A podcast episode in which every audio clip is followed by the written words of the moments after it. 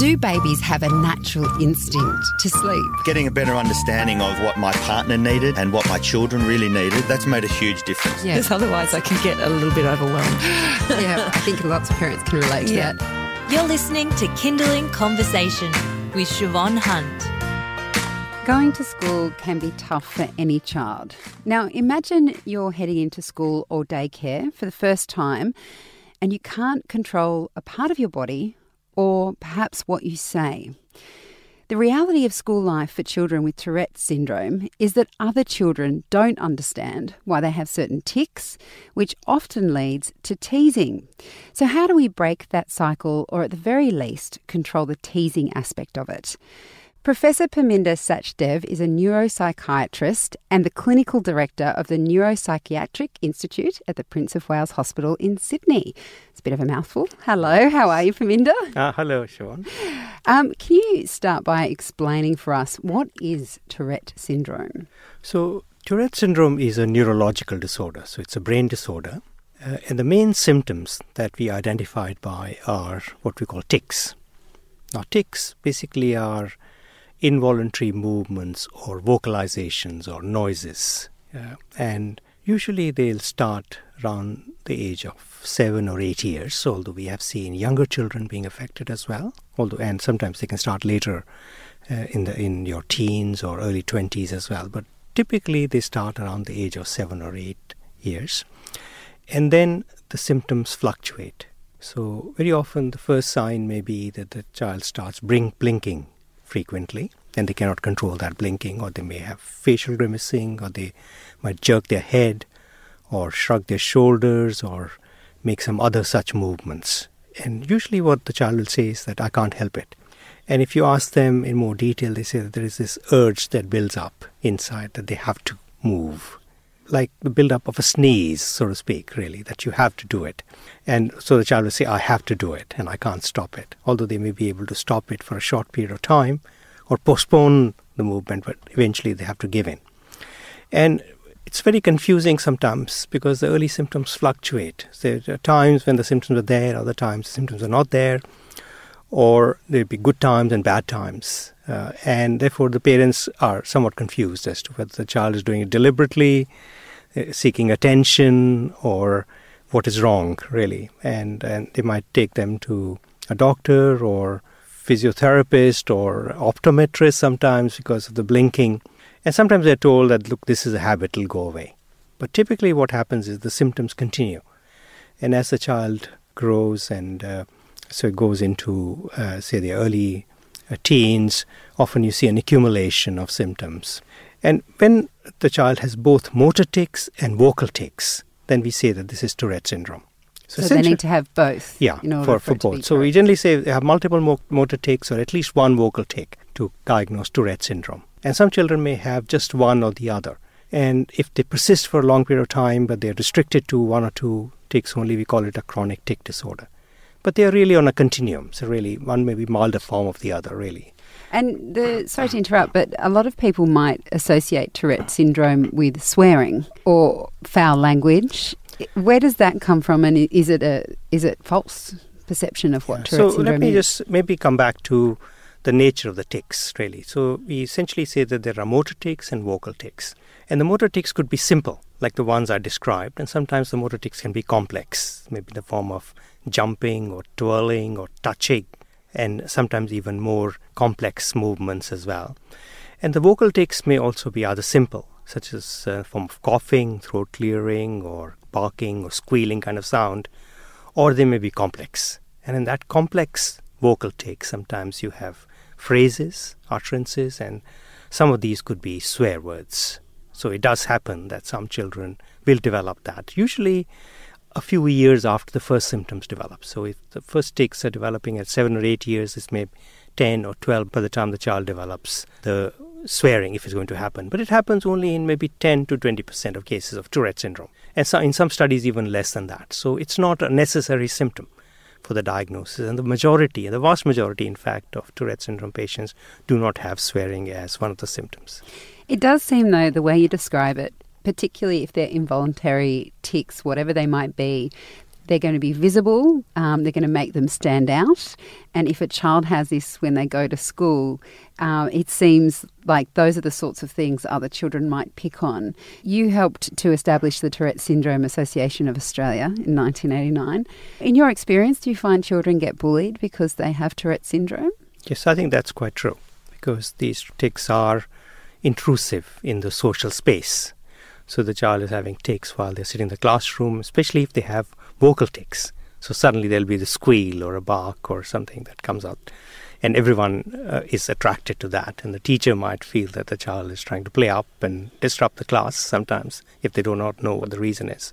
Otherwise, if a child has uh, movements which are involuntary, often uh, peers might make fun of that, might uh, mimic them, and it might become a butt of jokes as well. And even if they're not being picked on, it sounds like it'd be so distressing for a child, because no one wants to stand out when they first start at a new school or a daycare or anything like that. What can we do to make those children feel more comfortable? The first answer is in education, really. We find that firstly we have to explain to the child what the symptoms are about, and then the family has to understand that even though the symptoms fluctuate and occur in certain settings more so than others, it doesn't mean the child is doing it voluntarily. And then, of course, the next step is if there is there are problems at school, that we have to approach the teachers and try to explain to the teachers and make a judgment call as to whether the peers are ready to be told what this is about, really. And usually we consult the child, or speak to the child and say, okay, now, do you think we should explain to the others? And some children are quite okay with that, really. They are happy to actually stand in front of the class and explain to the class what it is about. It's called Tourette syndrome and what the nature of the problem is. And sometimes we may get a specialist or maybe a volunteer from the Tourette Syndrome Association to go to the school and explain to the other children. Other children say, look, I don't want to know. I don't want to tell others either. I don't want them to know either.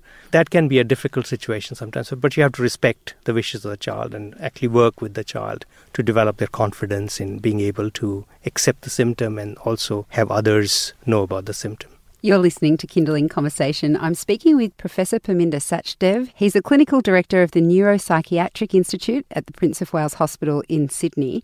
And we're talking about Tourette syndrome and how it can im- impact on children, particularly um, when they're going into a formal setting, whether that's daycare or school.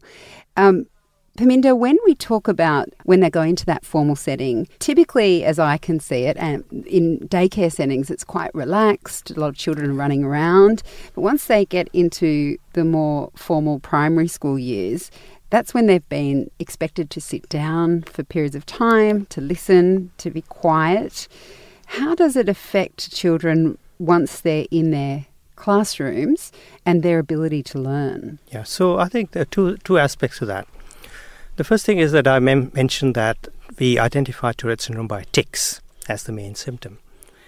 And generally our experience is that primary school children are quite tolerant, really. So they will not mind if another child has tics or either motor or vocal tics. And usually they'll get on with their work. And, uh, and disruption is not such a major issue usually in primary school classes. We find that high school is actually quite different. That's really where much of the teasing and uh, bullying arises. Now, the other aspect that uh, I should say is that children with Tourette syndrome often have other difficulties, other behavioral problems as well. And we think that this may be part and parcel of the total neurological syndrome. Uh, about fifty percent of them will have some attentional difficulties. And we find that maybe one in three will get a diagnosis of A D H D, or attention deficit hyperactivity disorder.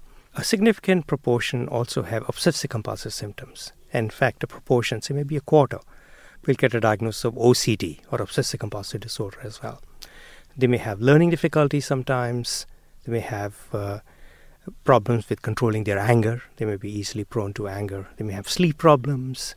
So there are a number of other behavioral issues that we see sometimes in children with Tourette syndrome. And we think that this is a a neurological syndrome with, with multiple manifestations. And in fact, when we intervene, try to help the child, we try to identify the main f- features, the main behaviors that are most disruptive and try to control them rather than focus exclusively on the tics per se. The other point I want to make is that I think the transition from primary school to high school is often one of the critical uh, issues in many of these children. Many children who continue in the same school or have a group of peers who they're very close to, who move with them from primary school to high school, generally adapt reasonably well. But if you're going to a totally new school with uh, no support, no familiarity per se, then that can be a real challenge. And there, of course, I think uh, working with the teachers is very important, see that the child adapts to the new place. You just mentioned that if a child has Tourette syndrome, it's likely that they'll have other things going on as well.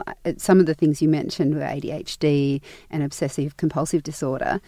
I know with A D H D, there's definitely um, strategies that you can put in place to help children. And if that's not working, there's medication.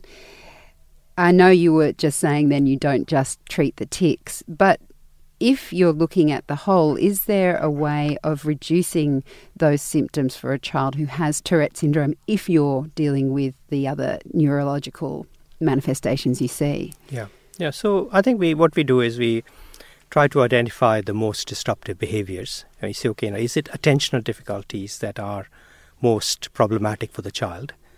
Uh, and we will put into place strategies to control attentional problems. If we think that tics are very troublesome, and sometimes tics, I think about ten percent of patients with Tourette's have very severe tics, which can be disruptive. And there are a few, maybe less than five percent, who may actually have self-injurious tics. They may hit themselves, and sometimes uh, that can be very troublesome. Uh, so there are situations where we think we need to control the tics.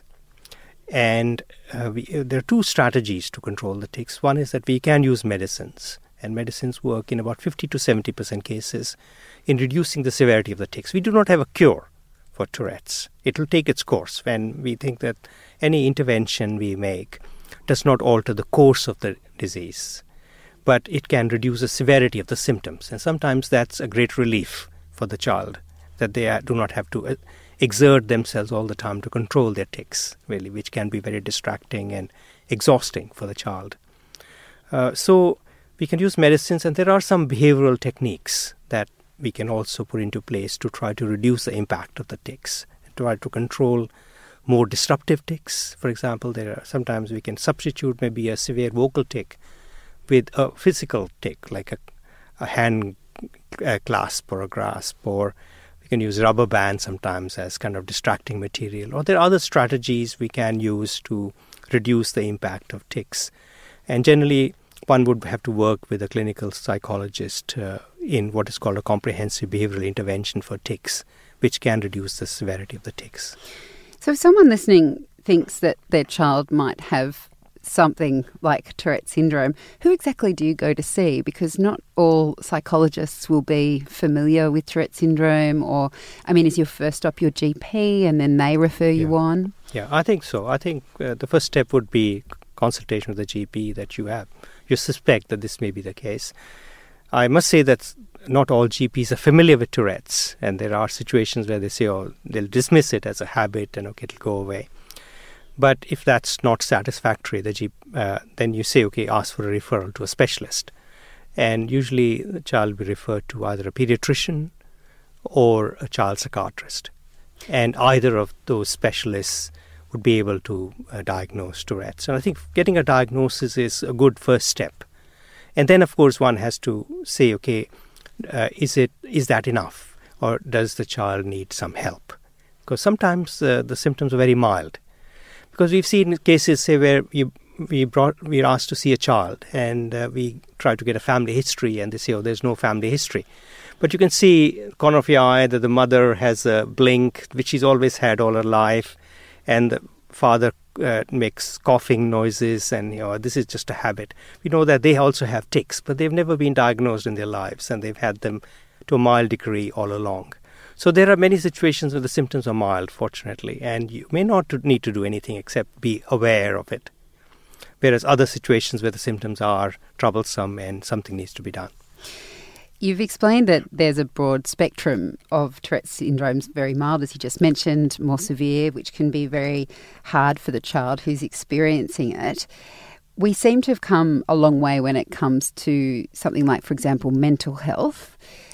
We seem to be understanding much more about the neurological differences children can have, such as autism. Do you feel like we are coming, we've come that far with Tourette syndrome? You've, you've been um, part of the association since nineteen eighty-nine. That's almost thirty years. Are we keeping up in our understanding and our acceptance of Tourette syndrome? Yeah, I think the first point, of course, is trying to understand the biology behind it. So uh, there have been many investigations into understanding the biology of Tourette syndrome. We do recognize that it's a genetic disorder. We see many families with multiple affected members, but there are many situations where we have one family member and no one else is affected as well. So it can occur suddenly out of the blue. And that is often true of disorders where there are many genes involved, really, rather than one single gene. And we think that's the case with Tourette's, most likely, that there are many genes involved. At this point, we haven't identified any particular genes that are specific for Tourette's. In fact, whatever discoveries have been made in terms of, in some families, in terms of linking Tourette's to a particular gene, haven't been replicated in other studies. So it's uh, there's not a commonality at this point. Um, so we do not really understand the, the mechanisms by, in the brain development by which Tourette's occurs. We do know that there are certain brain regions that are most likely to be affected, but at this point we do not have a test that can identify, say, either a brain scan or some blood test or something like that. At this point we do not have that. And the treatments we have for tics are not specific for tics again. These are treatments that were developed for other disorders, and they were found to also be good for tics, really. So I think uh, there is a lot more that needs to be done, really, even in spite of the fact that we've now been working on this for several decades. Uh, the progress has not been up to expectation. And do you think people accept it more, or is there still a lot of misunderstanding yeah. about those that have Tourette syndrome? Yeah, I think that it's a much better known disorder now. See, in fact, in the nineteen sixties, people thought it was a very rare disorder. And in fact, when I was in medical school, late seventies, early eighties, we were not taught Tourette's in medical school. And it's only more recently that medical students are being taught about Tourette's. And we now know that it's quite common. In fact, more recent studies show that maybe one in two hundred to one in one hundred, as high as one percent of children, especially boys, because, you know, it's more common in boys than girls, uh, or at least one percent of boys uh, will be affected. So it's a common disorder. And I think increasingly there, there is media coverage of Tourette's. So there are movies, there are uh, shows, such as your radio radio program, that actually publicize Tourette's. So it's much better known. But still, I think uh, humans being humans, really, and especially when it comes to children, still there will be teasing, and imperfection is not that well tolerated by our society. So certainly that needs more education all the time, and uh, we need to keep working on it. Well, hopefully this conversation will help some parents talk to their kids about it. Parminder, thank you so much for your time today. It's a pleasure. That was Professor Parminder Sachdev. He's a neuropsychiatrist and Chief Medical Advisor to the Tourette Syndrome Association of Australia. You've been listening to Kindling Conversation. If you enjoyed it, there's plenty more where that came from. Find other stories and interviews at our website. Just head to kindling dot com dot a u.